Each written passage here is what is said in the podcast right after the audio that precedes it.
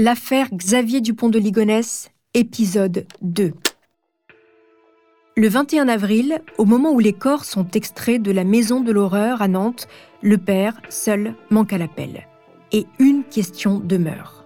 Le mystère. Qui a tué Agnès, la maman? Arthur, 21 ans, Thomas, 18 ans, Anne, 16 ans et Benoît, 13 ans. Les autopsies révèlent que les membres de cette famille ont été exécutés méthodiquement dans leur sommeil drogué, puis abattu à bout portant. Très vite, le quinquagénaire devient le principal suspect. Ce que les policiers ne savent pas, c'est qu'il a déjà complètement disparu des radars depuis sept jours. Les enquêteurs vont remonter sa trace, reconstituer son itinéraire et même les derniers mois qui ont précédé le drame, sans pour autant réussir à le localiser. Vous écoutez Homicide, je suis Caroline Nogueras.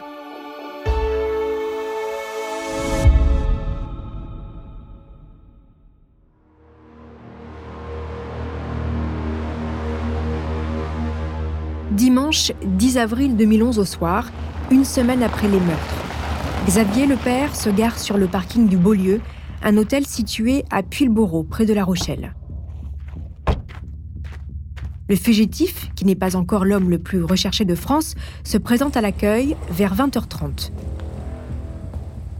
Il prend une chambre à 50 euros, sans petit déjeuner, et ne laisse aucun souvenir particulier au personnel sur place le propriétaire, Philippe Hurtaud, raconte aux enquêteurs.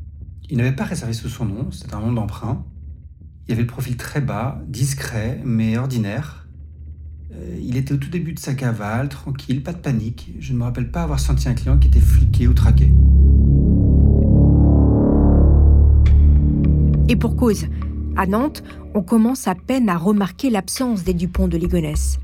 Les enquêteurs l'apprendront beaucoup plus tard, mais les 8 et 9 avril, le père de famille s'est rendu à Angers pour vider la chambre universitaire de Thomas. Il laisse les clés et une enveloppe avec le loyer. Estelle Chapon, la voisine du 55 rue Robert Schumann, le croise devant chez lui le lendemain. Xavier charge sa voiture de gros sacs. Bien sûr, elle ne le sait pas, mais depuis six jours déjà, les cadavres de sa femme et de ses enfants sont sous les décombres du jardin de la maison. Il quitte la maison, je l'ai vu partir avec ses affaires. Il n'était pas triste. Hein. Il n'était pas du tout triste. Hein. Il m'a dit bon week-end, j'ai dit merci, vous aussi, monsieur. Et il était avec une bouteille d'alcool, c'est la dernière fois que je l'ai vu.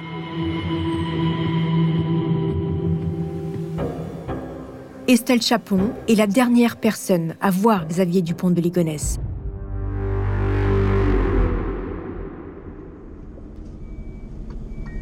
Le lendemain, lundi 11 avril, au matin, très tôt, le fugitif quitte l'hôtel.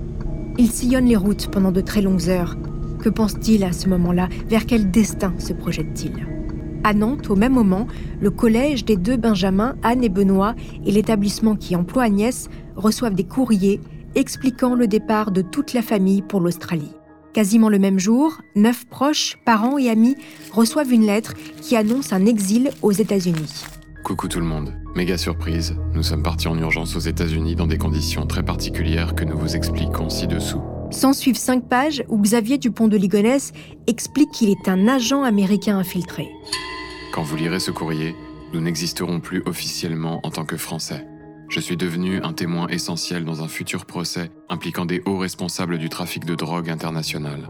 Procès devant se tenir aux États-Unis dans les années à venir. Là où ça se complique, c'est que depuis quelque temps, certains indices faisaient penser que j'avais été repéré. Nous sommes donc pris en charge par le gouvernement américain et transférés aux États-Unis sous une nouvelle identité qui doit bien évidemment rester secrète. La famille aurait intégré le programme fédéral de protection des témoins américains oui, comme dans les films, rien que ça. Xavier Dupont de Ligonnès joue la carte du bon père de famille qui a tout organisé dans les moindres détails. Dupont de Ligonnès a pensé à tout et précise que leurs deux chiens ont été recueillis par un proche et ne seront donc pas séparés. Quel cynisme quand on sait que les cadavres des deux animaux de famille ont été retrouvés avec les cinq autres corps humains sous la terrasse. Xavier Dupont de Ligonnès compte sur les destinataires de sa lettre pour relayer la nouvelle et avertir les camarades de classe d'Anne et Benoît. Les enfants ne peuvent avertir leurs amis, et ont interdiction de Facebook et autres réseaux Internet. Mais bon, ça se passe plutôt bien dans l'ensemble. Ils comprennent. La C5 étant invendable, elle a été refilée pour être vendue en pièces détachées au père d'un ami d'Arthur. PS, inutile de s'occuper des gravats et autres bazars entassés sous la terrasse. C'était là quand nous sommes arrivés ici.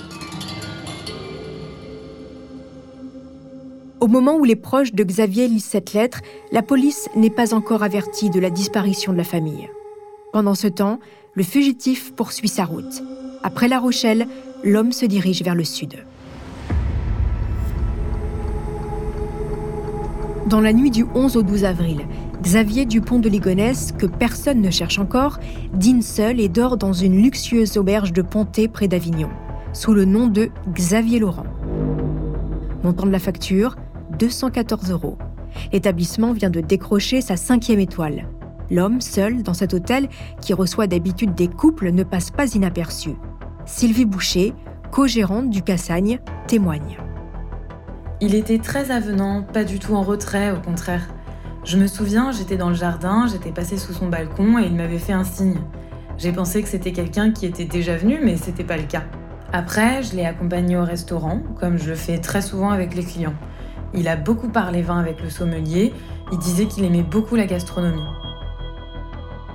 Ce n'est que le lendemain que la police nantaise reçoit des premiers appels de voisins inquiets. Sa Citroën se dirige vers la Seine-sur-Mer il passe une nuit à l'hôtel première classe. Le 15 avril, Xavier Dupont de Ligonnès ne le sait pas encore, mais il a devant lui une semaine sans la police à ses trousses. Il passe une nuit au Formule 1 de Roquebrune-sur-Argent dans le Var. La veille, il retire 30 euros dans un distributeur. La vidéosurveillance capte l'homme qui jette même un coup d'œil effronté à la caméra. Le lendemain matin, il descend une première fois prendre un café et remonte dans sa chambre avant de quitter l'hôtel. Les caméras de l'établissement montrent un homme calme. Quand il quitte sa chambre, le fugitif porte dans le dos une housse de costume noir pouvant contenir l'arme du crime. Une arme qui, on l'apprendra plus tard, appartenait à son père décédé quelques mois plus tôt.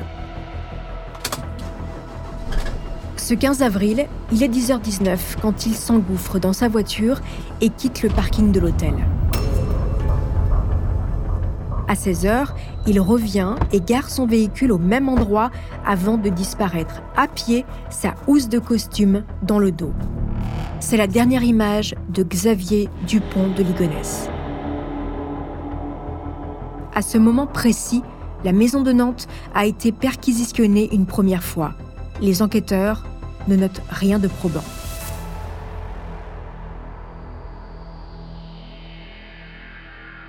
Ce n'est que le 22 avril, le lendemain de la découverte des corps au 55 boulevard Schumann, que la Citroën C5 sera retrouvée à Roquebrune-sur-Argent. Les policiers la fouillent de fond en comble. Au sol, des sacs plastiques, des tickets de stationnement, des cartes de visite, une vieille batterie de voiture, un parapluie, une souche de chéquier. Dans le vide-poche, côté passager, un paquet de cigarettes presque plein. Le cendrier déborde. À l'arrière, traîne un pull, une chemise, un guide des hôtels, un caleçon et un vieux chargeur de Blackberry.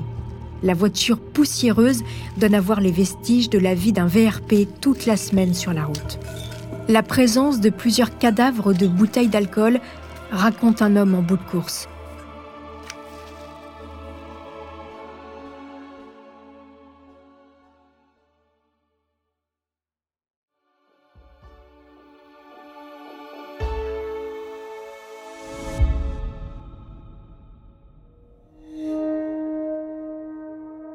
L'homme a disparu des radars depuis sept jours. Les enquêteurs varois tentent de passer la région au peigne fin, mais ils ont une semaine de retard. Le fugitif a pu prendre un avion ou un car. Nous sommes à une heure et demie en voiture de la frontière italienne. Les compagnies taxis, les hôtels et les commerces de la région sont interrogés. Le père de famille reste introuvable. À Nantes, l'onde de choc est encore palpable. Le 26 avril, une marche blanche est organisée en hommage aux victimes de la tuerie. Plusieurs centaines de personnes se réunissent dans le centre-ville pour marcher vers le domicile, le lieu du drame. les amis des disparus laissent éclater leur émotion. J'étais un ami de, Thomas de Ligonès pendant, tout le collège. Et euh, donc voilà, bah, ça me fait de la peine pour lui, pour, pour ses frères et sœurs et sa maman que je connaissais. Je la croisais souvent. Et elle avait quelque chose qui la différenciait des autres. Elle avait un petit quelque chose. Elle avait comme une grâce. Quand j'ai appris qu'elle est, est décédée, ça m'a bouleversée. C'était ma voisine en fait. Quatre jours plus tard, les obsèques des cinq membres de la famille sont célébrées à Nantes, avant l'inhumation à Noyer-sur-Serein dans l'Yonne, la région natale d'Agnès. De nombreux habitants de la commune, où vivent encore deux frères d'Agnès, étaient aussi présents. Comme le souhaitaient les proches, la cérémonie s'est déroulée de manière très sobre.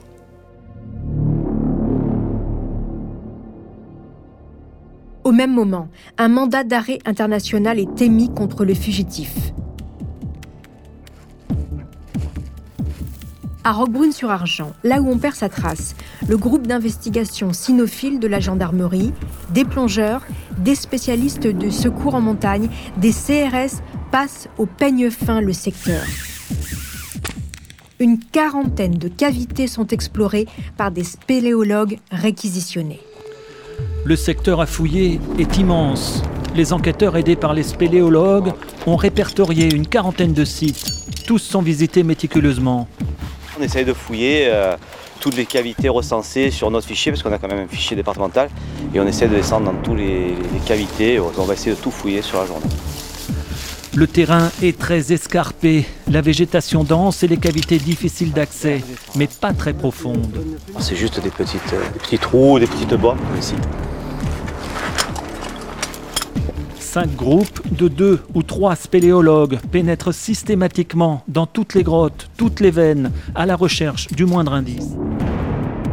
Ces premières fouilles, mais également celles qui suivront, ne donneront rien discréditant pour certains la piste d'un suicide. Tout en essayant de retrouver Xavier Dupont de Ligonnès, les enquêteurs tentent de cerner sa personnalité et déterminer son mode opératoire. Ils découvrent un personnage méthodique et organisé. Le 20 janvier 2011, Hubert Dupont de Ligonnès, son père, vient de mourir. C'est son voisin et ami, Michael, qui découvre le corps.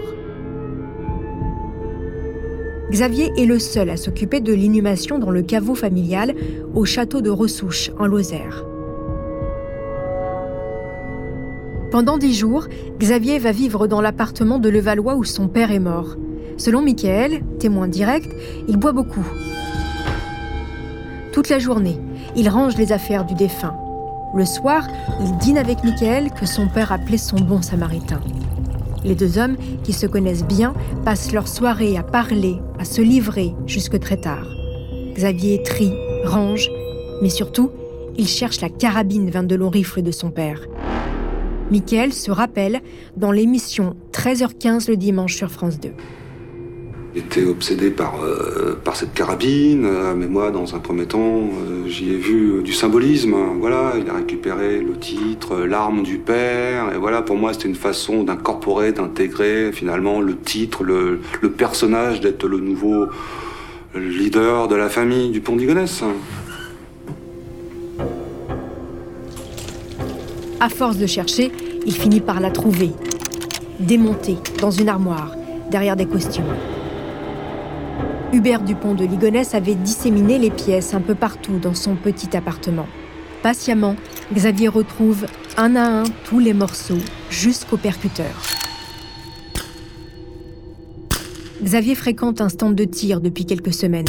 Il obtient sa licence du club le 2 février 2011. En mars, il emmène ses fils Thomas et Benoît pour les initier. Arthur devait s'y rendre avec son père le 9 avril le rendez-vous a été annulé. L'arme d'Hubert, dont il dit avoir hérité, est révisée, graissée et vérifiée au stand de tir. Le directeur des lieux, Benoît Hérault, se souvient de quelqu'un de poli, courtois, pas un fou de la gâchette. Les deux hommes parlent musique, country, mais aussi silencieux dont il avait équipé sa carabine.